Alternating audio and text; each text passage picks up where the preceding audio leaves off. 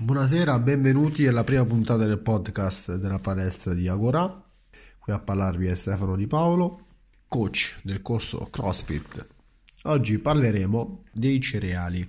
Allora, analizziamo un attimo un po' questa nutrizione che pare che sia la longeva più di tutte, la più salutare in natura. Allora, per cereali mi riferisco alle varie specie vegetali che rientrano nella famiglia delle graminacee, ovvero il grano, la segale, l'orzo, il miglio, il riso bianco e il sorgo. I cereali sono composti da l'endosperma, di cui costituisce l'83% del, c- del chicco. Prevalentemente l'endosperma è composto da amido e qualche proteina. Tale parte sarà la riserva di energia che l'embrione del chicco userà per crescere. Chicco di riso bianco è l'endosperma, del quale sono stati rimossi la crusca e il germe. Successivamente parliamo del germe, il cui costituisce il 3% circa del chicco, la vera e propria parte riproduttiva del chicco. È qui che sta l'embrione. Diciamo che in natura eh, il chicco di cereale viene trasportato dal vento e quando si verificano le giuste condizioni, il germe, diciamo quindi l'embrione, comincia a crescere usando l'endosperma come energia. Addentriamoci un attimo più nello specifico. Parliamo un attimo di lectine. Allora, i cereali contengono una serie di proteine, alcune delle quali sono chiamate lectine.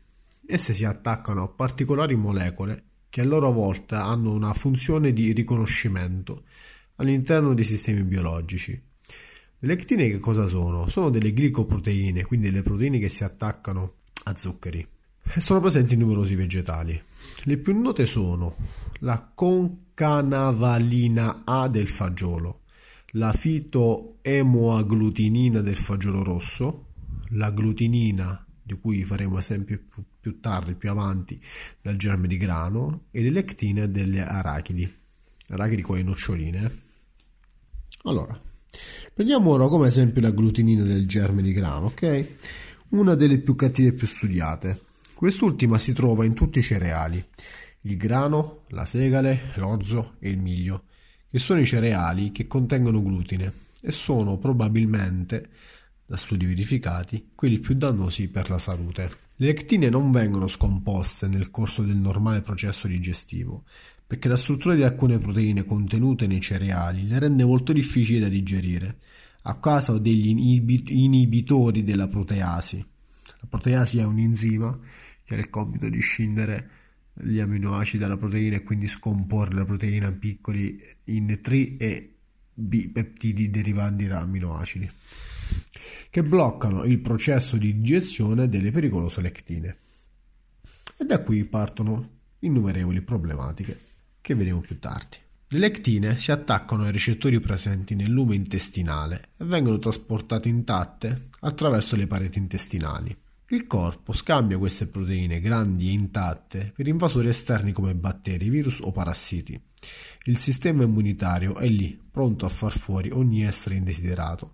Non solo la glutinina entra nel nostro organismo intatta, ma alcune, ma anche altre proteine entreranno in circolo. Il nostro sistema immunitario attacca queste proteine strane e produce anticorpi volti a contrastarle. Questi anticorpi, a loro volta, hanno una forma specifica a seconda della forma delle proteine strane che devono attaccare. Sfortunatamente, queste proteine tendono a essere simili alle proteine che compongono il nostro corpo. Da lì lo scatenarsi di possibili patologie autoimmuni. Ho scritto queste poche righe per farvi capire che i tanti agoniati cereali evidentemente non sono così tanto consoni alla nostra alimentazione, ok? Quindi il mio consiglio cos'è? Di non demonizzare assolutamente le proteine derivate dalla carne e, e di non eh, appunto prediligere una alimentazione volta al mondo del, del cereale, dell'integrale e via dicendo. Se siete interessati ad, ad, approfondire queste determinate tematiche per quanto riguarda i danni da cereali, i danni da glutine, i danni da questa, da questa alimentazione volta al vegetale, fatemi sapere che più avanti poi parlerò di altre, di altre, di altre cose un po' più specifiche. Spero che l'argomento di oggi vi sia piaciuto E nella prossima puntata del podcast vi parlerò di Novak Djokovic e di come queste informazioni che vi ho dato sui vegetali abbiano influenzato sulla performance di questo campione. E ci vediamo alla prossima puntata. Salve a tutti ragazzi, un abbraccio e vi aspettiamo in palestra. Ciao!